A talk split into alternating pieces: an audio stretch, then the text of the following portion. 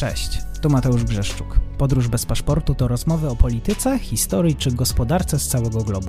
Podcast ze świetnymi gośćmi, którzy chcą się podzielić swoją wiedzą. Zapraszam na YouTube, Spotify i inne platformy streamingowe i nie zapomnij o subskrypcji, jeżeli podoba Ci się to, co robię. Od czasu do czasu pozostajemy w granicach kraju. Wtedy zapraszam na wyjątkowy odcinek Podróż po Polsce.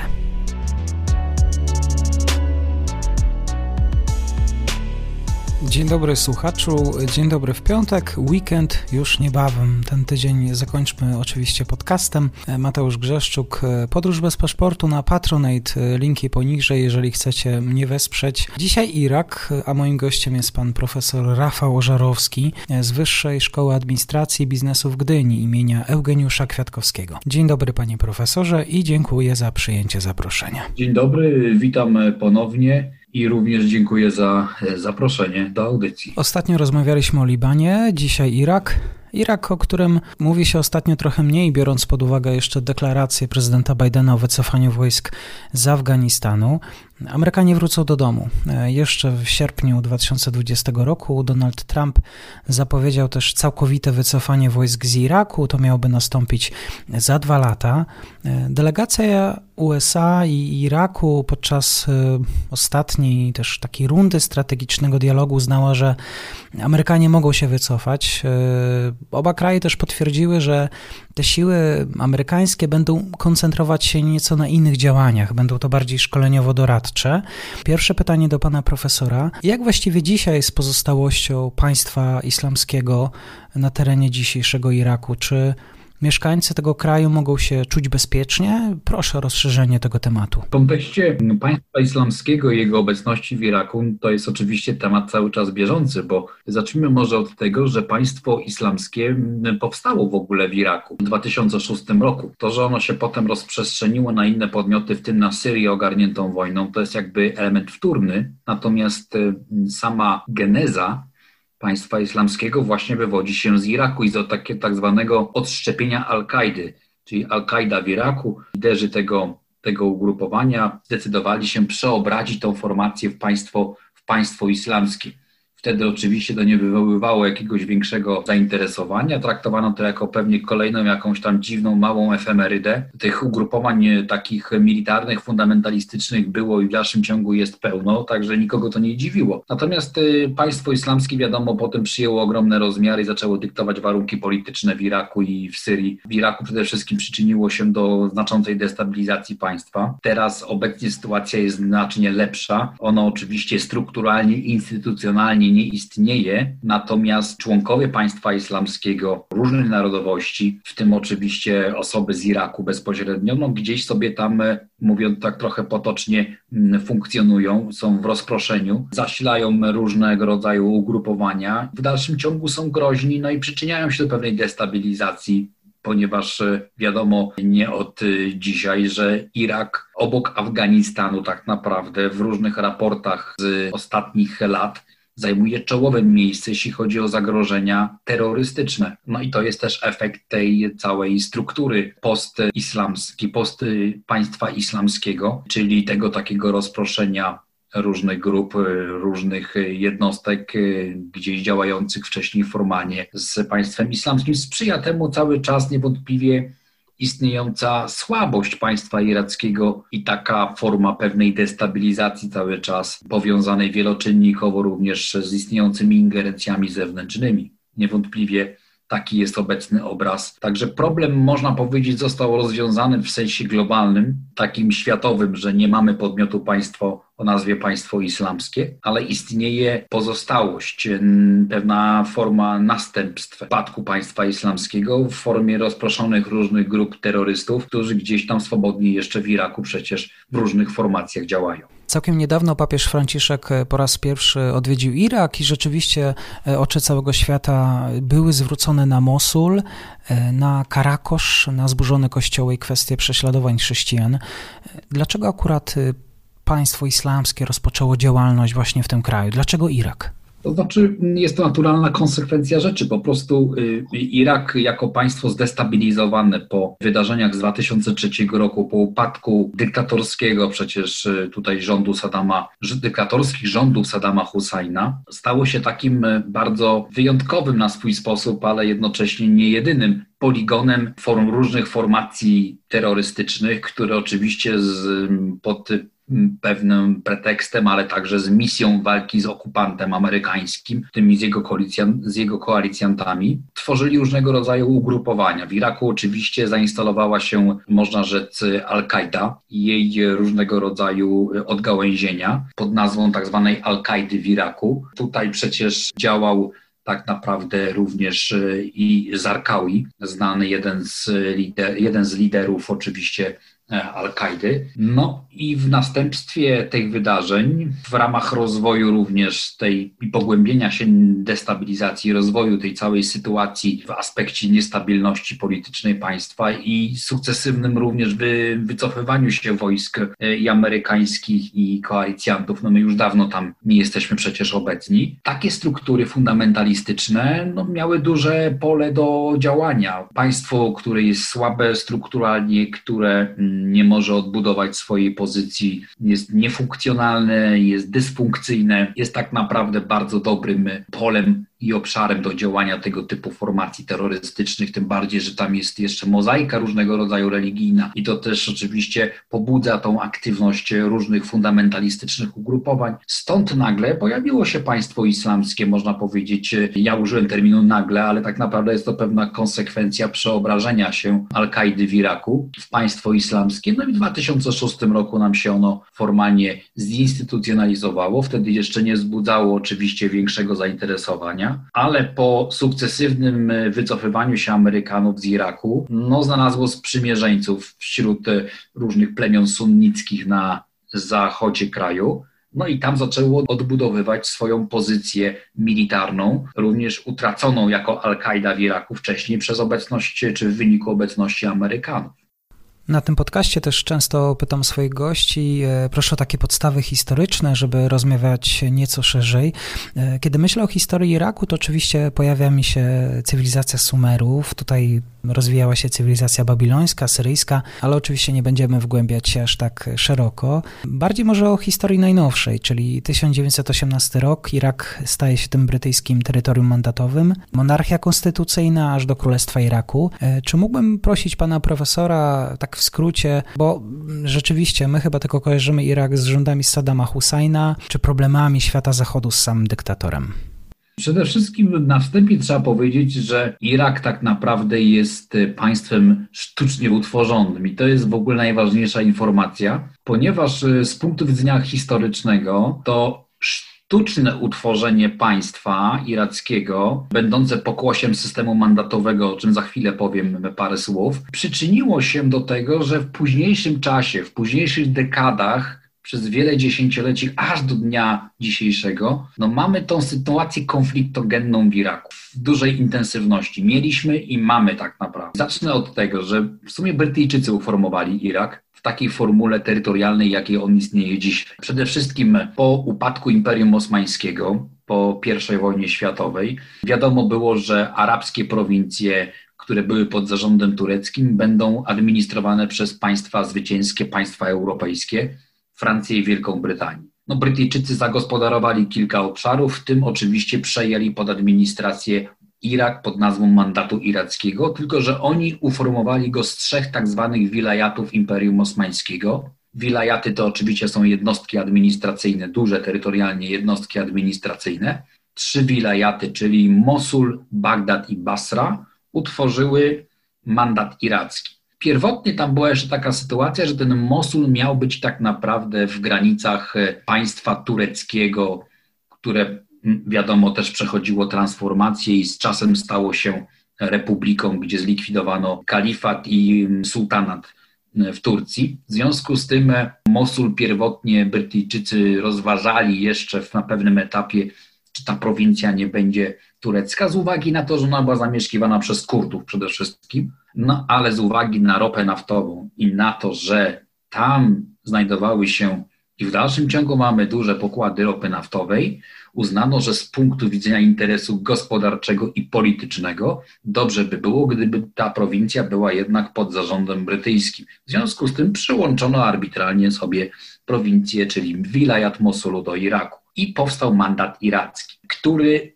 bardzo szybko tutaj przekształcił się w niepodległe państwo, akurat można powiedzieć wyjątkowo szybko, bo był to pierwszy mandat w ogóle na, na Bliskim Wschodzie w tym systemie mandatowym, który uzyskał niepodległość. No oczywiście była to niepodległość w pewnym sensie kontrolowana przez Brytyjczyków cały czas jeszcze, ponieważ w tysiąc dziewięćset trzydziestym drugim roku powstał niepodległy Irak jako monarchia, no a na czele państwa pod postacią oczywiście króla stanął król Faisal, który wywodził się z rodu Haszymidów i tak naprawdę został oczywiście osadzony przez Brytyjczyków na tronie irackim. No, taka jest w skrócie tutaj geneza powstania Iraku. Natomiast to, ja zawsze się do tego w taki sposób odnoszę z takim podkreśleniem tej sprawy, że takie wyrysowanie granic, co często, że tak powiem, nie tylko mandatariusze, ale i kolonialiści gdzieś tam w Afryce czynili, przyczyniło się później po wielu latach, a często po wielu nawet dekadach, do licznych wojen wewnętrznych. No i w Iraku ta skala napięć i takich negatywnych relacji społecznych była bardzo duża, nawet za czasów Saddama Husajna przecież. To wynikało z różnych struktur religijno-etnicznych. No i tak jest też w sumie do dzisiaj. Bardzo trudno jest jednak stworzyć funkcjonujący sprawnie system w takim państwie gdzieś na Bliskim Wschodzie, który przecież, nie ukrywajmy, nigdy pod z takim aspekcie, w aspekcie społecznym nie znał rozwiązań stricte demokratycznych w praktyce, więc trudno stworzyć taki zdemokratyzowany, nowoczesny model państwowy w tej całej mozaice nieprzychylnego środowiska zewnętrznego. Ostatnio zapoznałem się z wieloma materiałami na temat skutków takich wniosków odnośnie tej ingerencji Zachodu w Iraku. Sama egzekucja miała już miejsce dawno temu, ale Irak nadal jest podzielony, nadal pogrążony w chaosie. Mieliśmy oczywiście też do czynienia z państwem islamskim. Wielu mieszkańców Iraku jednak, takie miałem wrażenie, że wylądowało spod deszczu pod rynnę, bo nadal ten brak stabilizacji i to wszystko wzbudza tę tęsknotę za Saddamem. Oczywiście w tej samej sytuacji bledną te wspomnienia represji za czasów dyktatora. Zapytam też bezpośrednio, czy Irak z Saddamem był krajem lepszym czy gorszym? Pytanie jest dosyć, powiedziałbym, bardzo trudne, po pierwsze. Po drugie, pytanie jest też takie, które nie ma jasnej odpowiedzi, dlatego że ani jeden Irak, ani drugi nie jest pewnie optymalnym Irakiem, który wiele osób chciałoby, czy życzyłoby sobie, żeby to, żebym taki był. Natomiast podczas oczywiście, pamiętajmy, dyktatury Saddama Husajna, jest to też niewątpliwie bardzo ciekawa postać w historii Iraku, nie tylko z punktu widzenia, że był przywódcą państwa przez wiele, wiele lat, nie tylko z tego powodu, że znamy go oczywiście z różnych konfliktów zbrojnych, między innymi z wojny iracko-irańskiej, którą rozpoczął oczywiście zaraz jak został prezydentem w tysiąc dziewięćset siedemdziesiątym dziewiątym roku, to w tysiąc dziewięćset osiemdziesiątym roku rozpoczął inwazję na Iran, który był oczywiście osłabiony bardzo wydarzeniami rewolucyjnymi, no ale to się skończyło fatalnie dla obydwu stron tego konfliktu, bo wrócono do stanu sprzed wojny i nic nikt nie uzyskał pomimo długotrwałych działań wojennych. Pozostały tylko ogromne długi dla Iraku i tak naprawdę degradacja gospodarcza. No a później inwazja na Kuwejt, prawda? No to już w ogóle było wydarzenie w, też bez precedensu w pewnym sensie na dużą skalę, bo była to wojna wewnątrzarabska.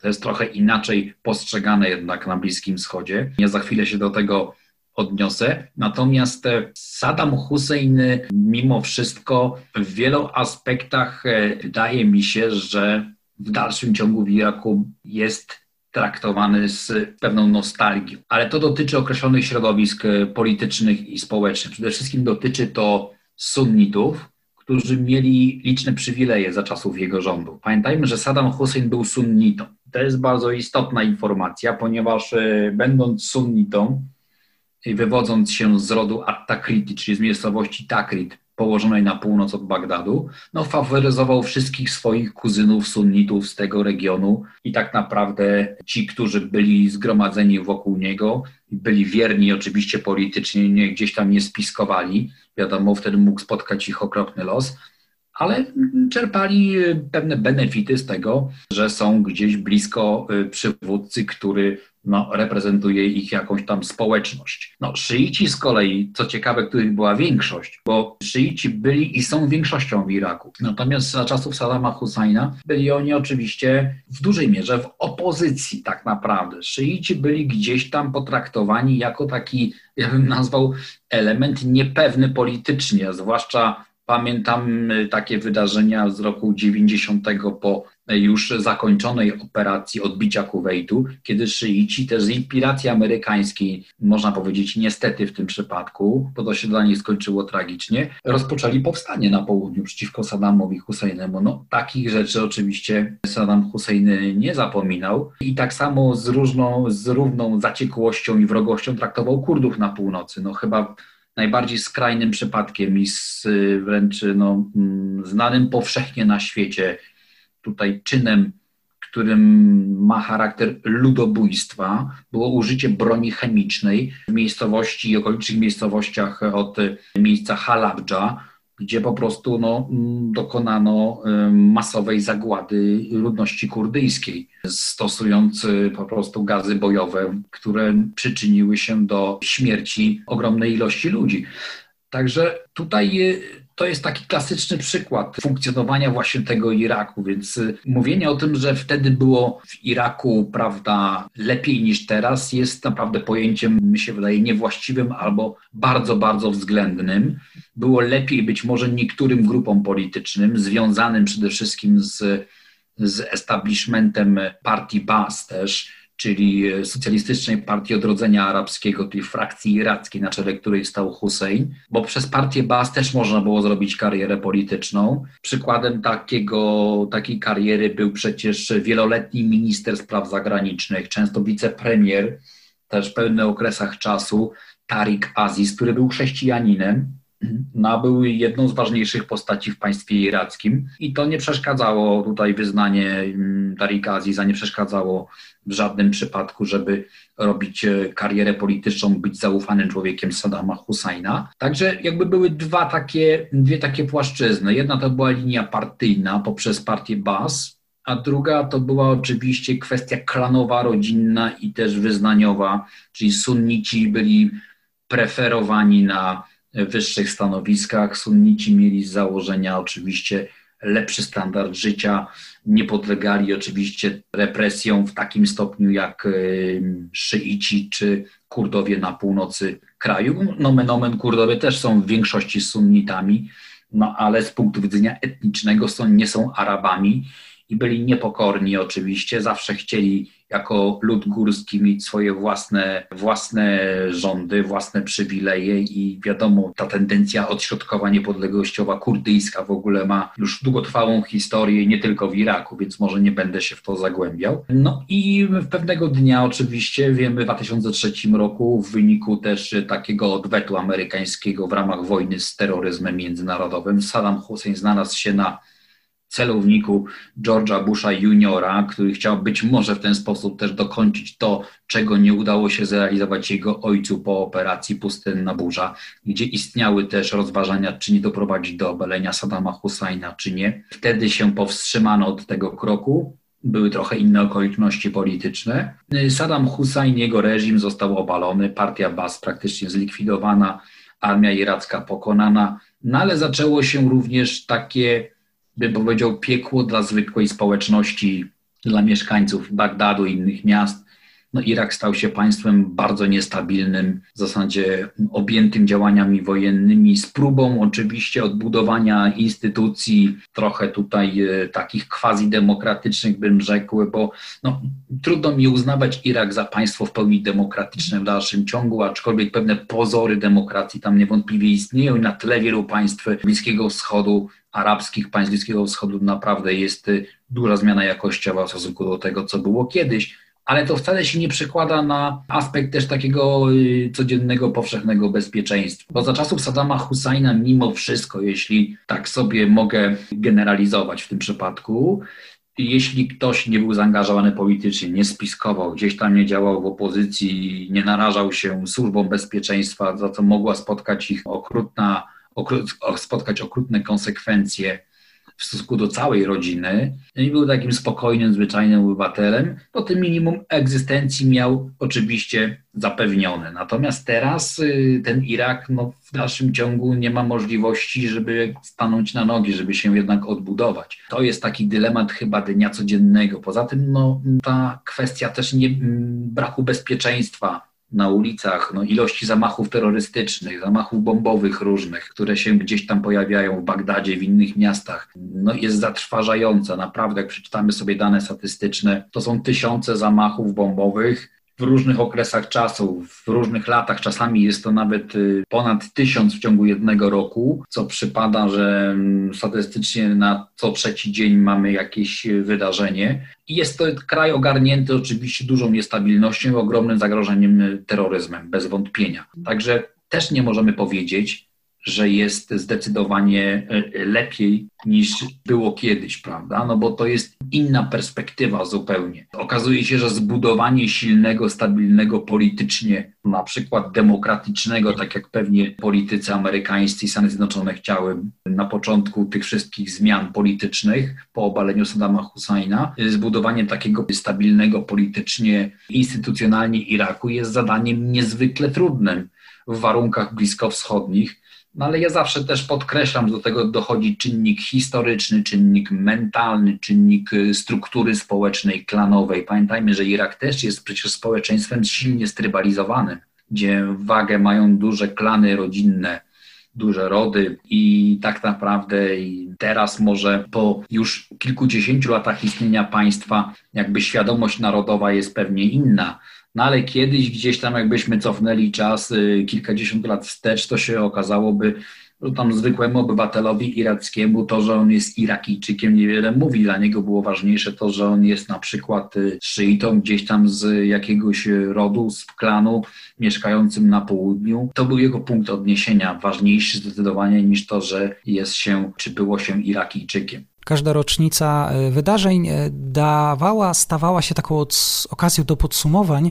Zwykle oczywiście były to ponure podsumowania w kontekście reakcji tego świata zachodu i Stanów Zjednoczonych. Myślę, że też nie każdy z nas zetknął się z tymi argumentami. Stany Zjednoczone wedle wielu miały się skompromitować, że irackiej, tej irackiej broni masowego rażenia nie było. Sama inwazja miała tylko wzmocnić największego wroga w regionie, czyli szyicki Iran. Wydaje mi się też, że dużo Amery Amerykanów wini za to media, które cytując niemal jakby całkowicie straciły zdolność niezależnego myślenia. Wtedy też jakby Stany Zjednoczone musiały zaatakować Irak, bo musiały zaatakować jakikolwiek kraj w regionie. Pojawiały się też pomysły, żeby teraz też znaleźć sobie jakiś mały kraj, żeby cisnąć nim o ścianę, żeby wrogowie Amerykanów zobaczyli, że nie żartują. Stąd pytanie do pana profesora, czy świat zachodni dostatecznie bije się w pierś?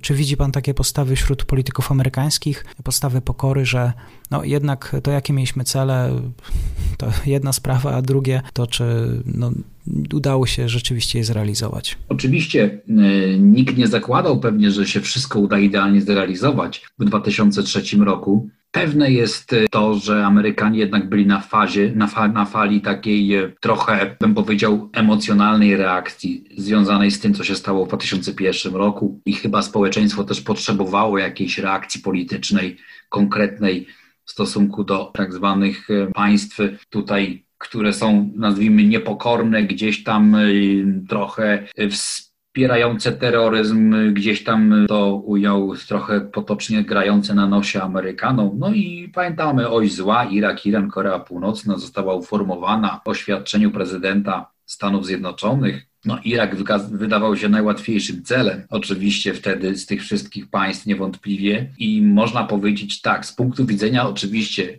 jest takie górnolotne powiedzenie ogólnie przyjęte w społeczności międzynarodowej, jakiś taki humanitaryzm. No, oczywiście Saddam Husajn był bezwzględnym dyktatorem, był oskarżanym o ludobójstwo, był ludobójcą, oczywiście używał broni chemicznej nie tylko wobec swoich własnych obywateli, wobec Kurdów, ale też podczas wojny iracko-irańskiej, więc on tą broń chemiczną posiada. Są na to empiryczne dowody. To, że jej nie znaleziono później, no to już jest inna sprawa. Po prostu no, może udało mu się ją gdzieś przekazać innemu państwu albo gdzieś zniszczyć w taki sposób, że nie udało się jej znaleźć. I niewątpliwie ta broń była w jego posiadaniu i my o tym oczywiście dobrze wiemy. Natomiast Amerykanie być może zakładali trochę tak idealistycznie, że Irak z wroga, z państwa wrogiego niewątpliwie przez wiele, wiele już dziesięcioleci stanie się po przeobrażeniach politycznych w wyniku oczywiście inwazji militarnej, stanie się państwem, które będzie włączone do obozu proamerykańskiego i ludność oczywiście szybko zaakceptuje tą sytuację i pewnie w ramach rozwoju pewnych procesów odgórnej demokratyzacji, tworzenia instytucji politycznych, takich na modłę oczywiście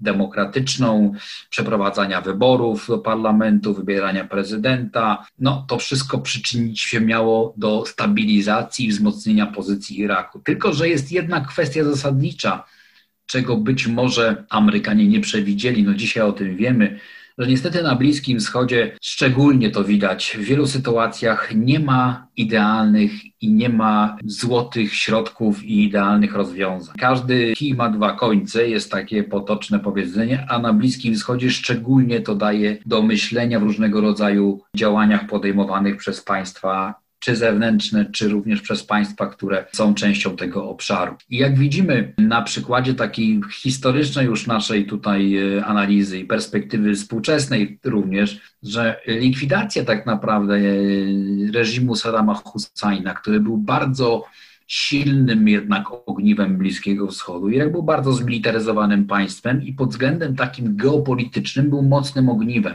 Bez schodzenia w szczegóły, czy on był dla Amerykanów pozytywny czy negatywny, to jednak utrzymywał pewną formę status quo pomiędzy Iranem, pomiędzy w, również Arabią Saudyjską, która oczywiście obawiała się zawsze tego Saddama Husajna po wydarzeniach z dziewięćdziesiątego roku, pomiędzy małymi monarchiami z Zatoki Perskiej, no i po drugiej stronie również w konflikcie z Syrią, bo pamiętajmy, że Irak był skonfliktowany z Syrią ideologicznie. Przecież to były dwie partie Baas. Syryjczycy uważali, że są jedną tą właściwą. Irak byli tymi uzurpatorami, jak to oni ich określali. Także konflikt ideologiczny miał bardzo bardzo daleko idący wymiar. No i jeszcze ta cała mozaika, wiadomo, Izrael, Palestyńczycy, Egipt również jako centrum świata arabskiego gdzieś dalej. I Irak sobie tutaj istniał w tej przestrzeni jako taki trwały element, trwałe ogniwo. No Amerykanie, rozpoczynając destabilizację czy demontaż w ogóle z reżimu Saddama Husajna, doprowadzili do jego tak naprawdę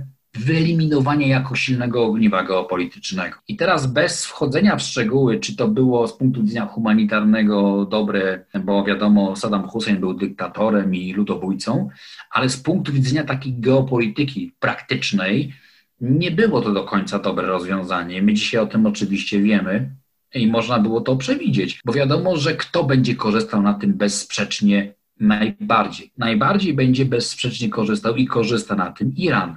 Przecież to Iran toczył z Irakiem ośmioletnią wojnę o prymat w regionie Zatoki Perskiej, która nie przyniosła żadnemu z nich określonego rezultatu, bo każde z tych państw było dostatecznie mocne na tyle, żeby przeciwnik nie mógł ich pokonać. Więc w tym przypadku dla Iranu pojawiła się po, dem, po zdemontowaniu reżimu Saddama Husajna pojawiła się historyczna szansa, która została podana im na tacy przez Amerykanów. To jest pewien paradoks Bliskiego Wschodu, ale ten region jest pełny różnych paradoksów, że to tak naprawdę wzrost aspiracji irańskich po dwa tysiące trzecim roku, wraz oczywiście jeszcze z tym hasłem programu nuklearnego, można powiedzieć, Irańczycy zawdzięczają w dużej mierze też Amerykanom właśnie, no bo obok zdemontowano bardzo silne ogniwo geopolityczne, militarne, jakim był Irak, który powstrzymywał Iran w jego aspiracjach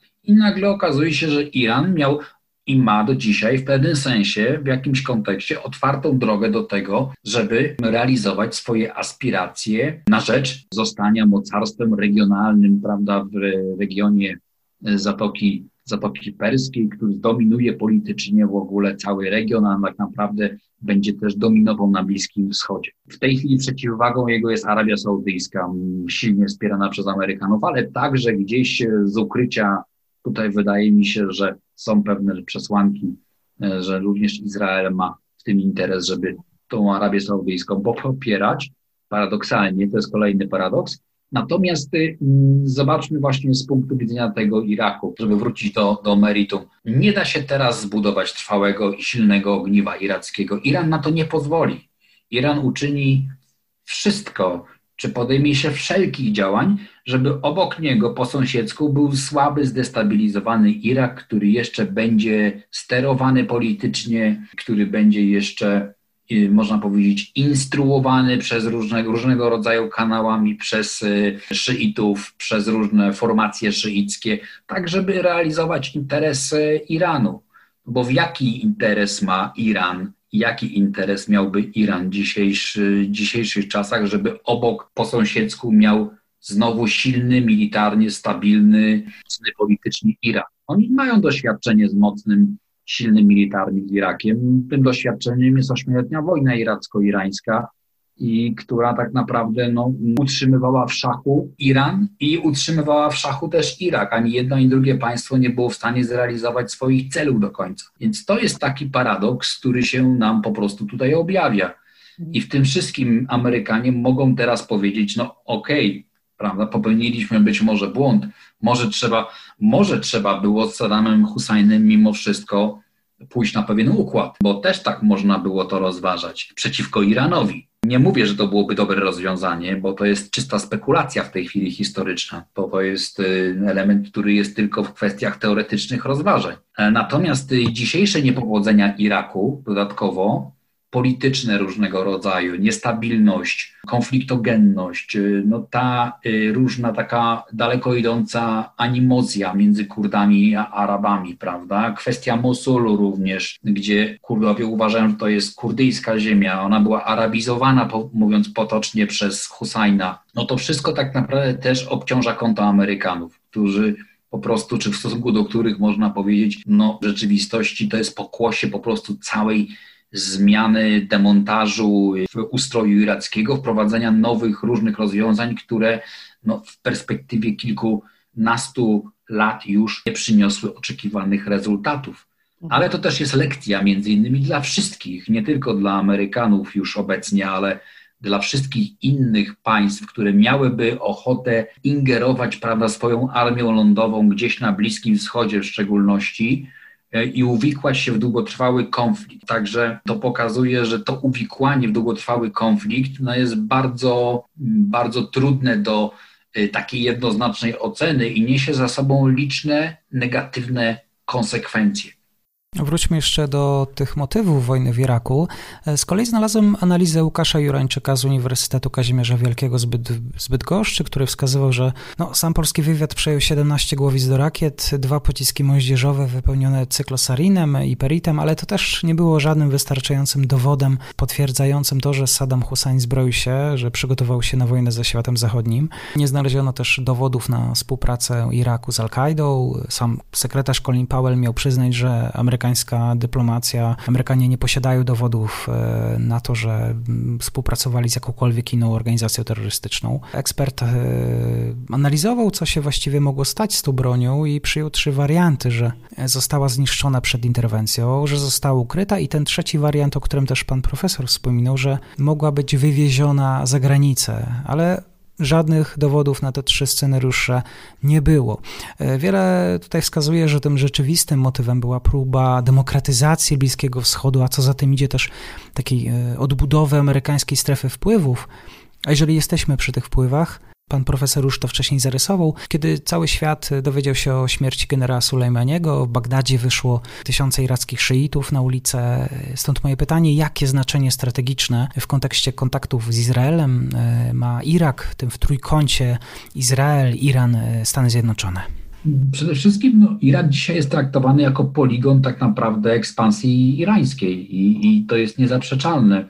Moim zdaniem jest bardzo ciężko, bardzo ciężko jest i będzie ciężko Irakowi się tak naprawdę usamodzielnić. Iran ma ogromne wpływy poprzez różnego rodzaju formacje militarne szyickie, poprzez aktywność swojego wywiadu. No, sam dowód przecież obecności sił zbrojnych e, irańskich na terytorium Iraku, w tym no, bardzo ważnych dowódców wojskowych sił specjalnych, tak zwane jednostki Al-Quds, strażników rewolucji, prawda, czyli tych, tej formacji kształtowanej w okresie rewolucyjnym i po rewolucji, zaraz włączonej w, w strukturę instytucjonalną sił militarnych, dowodzi, że tak naprawdę Iran przecież jest na dużą skalę tam obecny. No to, yy, można powiedzieć nawet, że trochę tak przenośnie, że Amerykanie i Irańczycy no, potraktowali trochę Irak jako terytorium rywalizacji tutaj wzajemnej. Zresztą tak to się odbywa, to nie jest nic dziwnego, a efektem takim kulminacyjnym właśnie była likwidacja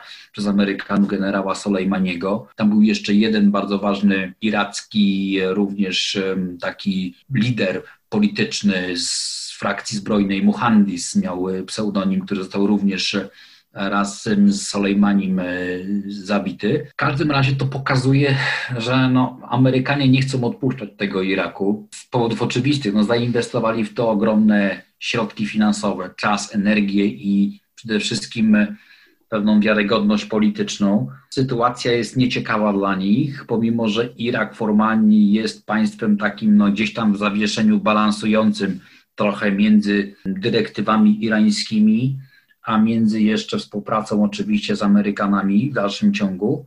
Pamiętajmy, że prezydentem Iraku jest Kurd, to jest też element federalizmu irackiego. Ponadto no, Izrael patrzy na to z dużym pewnie niepokojem, podejrzewam, no bo gdzie Iran mógłby realizować ekspansję, jeśli nie w sąsiednim Iraku, zdominowanym przez szyitów. Poniekąd ten czynnik religijny w tym przypadku akurat może zbliżać e, oczywiście Iran i szy, irackich szyitów w wielu aspektach. No jest przecież taki duch antyamerykanizmu jednak społeczności szyickiej, różnych państw na Bliskim Wschodzie. To nie chodzi tu tylko oczywiście o Iran jako państwo, ale o szyitów irackich, o szyitów w Jemenie, o szyitów w Libanie.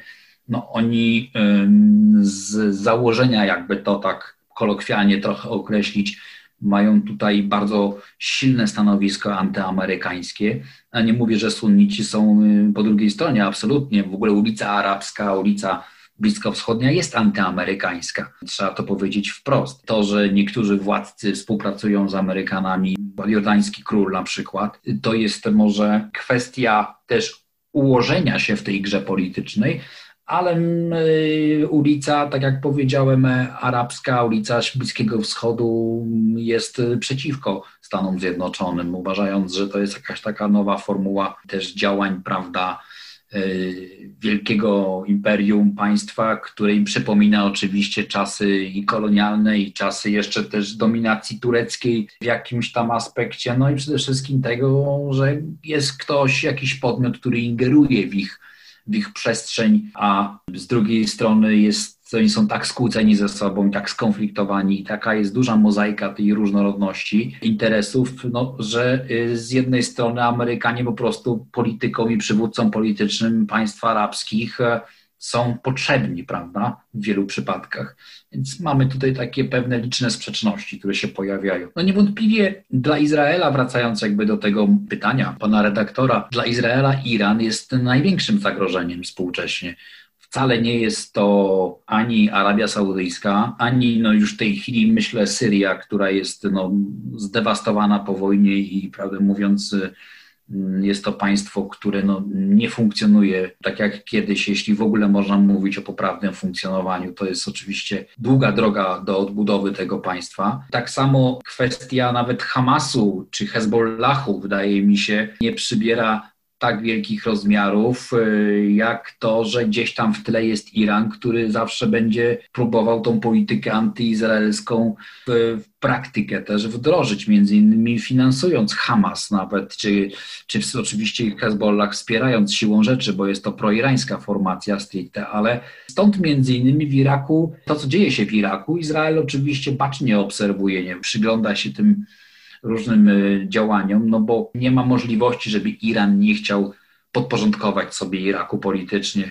Dla nich to jest historyczna szansa. Oni nie muszą walczyć z Irakiem. Oni dostali na tacy po prostu osłabione, zdemontowane państwo, z którym teraz mogą, czy wobec którego mogą działać tak, jakby sobie chcieli kiedyś. Mają sytuację, która no, jest dla nich wyjątkowa od dłuższego czasu.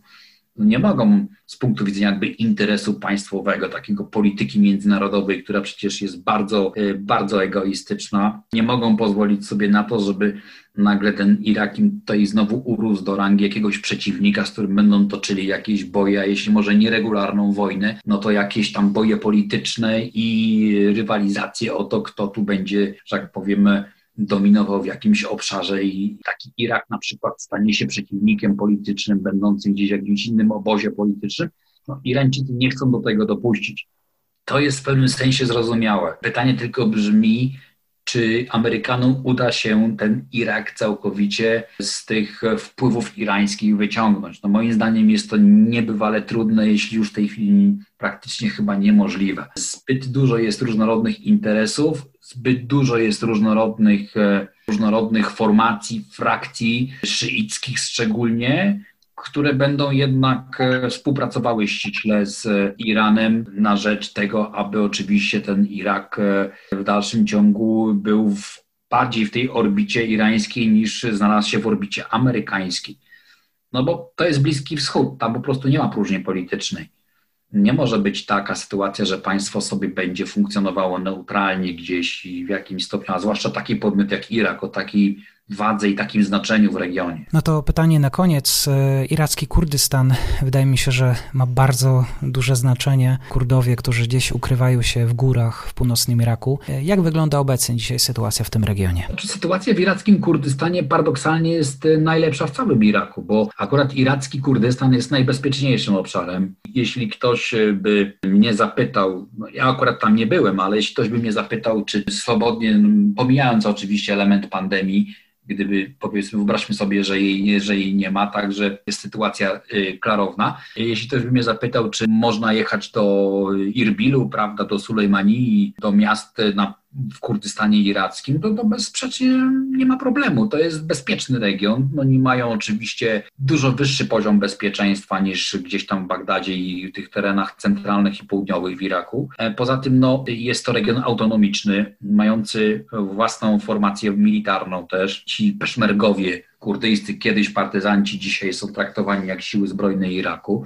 Jest to system federacyjny, jest to wpisane do konstytucji oczywiście irackiej i Kurdowie oczywiście wyrażali i wyrażają jak najbardziej tutaj takie skłonności do niepodległości, tym bardziej, że ten iracki Kurdystan jest tak najbardziej, tak, tak, tak szczerze mówiąc, najbardziej zaawansowaną formą czy namiastką kurdyjskiej takiej quasi-państwowości, tak to można określić. Jakiś czas temu było przecież przeprowadzone referendum niepodległościowe, gdzie praktycznie dziewięćdziesiąt, chyba siedem czy osiem procent już nie pamiętam w tej chwili dokładnie, głosujących opowiedziało się za niepodległością. No ale sam fakt przeprowadzenia referendum nie przekuł się do uczynienia tego kroku, prawda, żeby Kurdystan iracki ogłosił się niepodległym państwem. To jest też paradoksalna sytuacja, bo w sumie to też nie jest w interesie Amerykanów z kolei, bo nie po to oni przez dłuższy okres czasu formowali ten Irak na swoją modłę, próbowali ulepić ten demokratyczny Irak, prawda, instytucjonalizując pewną formułę życia politycznego, żeby teraz prowadzi, wspierać jakieś odśrodkowe ruchy niepodległościowe. Irak miał być federacją, jest oczywiście, ale miał być w założeniu stabilną, polityczną, demokratyczną federacją. No i teraz wspieranie tutaj dążeń niepodległościowych Kurdystanu to byłoby takie trochę negowanie tego, co zrobili w przeszłości. Z drugiej strony niepodległy Kurdystan to też jest bardzo niebezpieczne hasło dla innych Kurdów w Turcji, w Iranie, no również w Syrii. Przecież no, turecki rząd, no, prawdę mówiąc, jest zagorzałym, zatwardziałym przeciwnikiem jakiejkolwiek, jakiejkolwiek haseł niepodległości Kurdów, gdziekolwiek w zasadzie można powiedzieć. I tutaj się łączą interesy wielu różnych państw. Okazuje się, że są zbieżne interesy państw, które tak naprawdę w wielu aspektach tych zbieżnych interesów nie mają, na przykład Turcja i Iran w tym przypadku. Więc to jest skomplikowana taka mozaika właśnie bliskowschodnia, polityczna, która ujawnia się przy okazji takich kwestii. Niemniej jakby podsumowując tą, tą, tą kwestię kurdyjską, no, y, dzisiejszy Kurdystan iracki uważany jest mimo wszystko za taką najbezpieczniejszą, tak jak powiedziałem, terytorialną tutaj enklawę taką w cudzysłowie w Iraku, gdzie faktycznie można swobodnie się przemieszczać. Zresztą wiele osób tam przed pandemią jeszcze też się wybierało i można było turystycznie również pojechać. Co do Bagdadu i innych miejscowości, no tutaj tu już był duży znak zapytania, bo jednak skala zagrożenia zdecydowanie jest większa i też duże zagrożenie terroryzmem jest w tych regionach. W odniesieniu do Kurdystanu irackiego takiej skali na pewno, na pewno nie mamy. Panie profesorze, bardzo dziękuję za spotkanie, za to, że mogliśmy porozmawiać tym razem o Iraku. Będę odzywał się w przyszłości w sprawach bliskowschodnich. Dziękuję jeszcze raz. Moim gościem był pan profesor Rafał Ożarowski. Dziękuję bardzo. Do widzenia.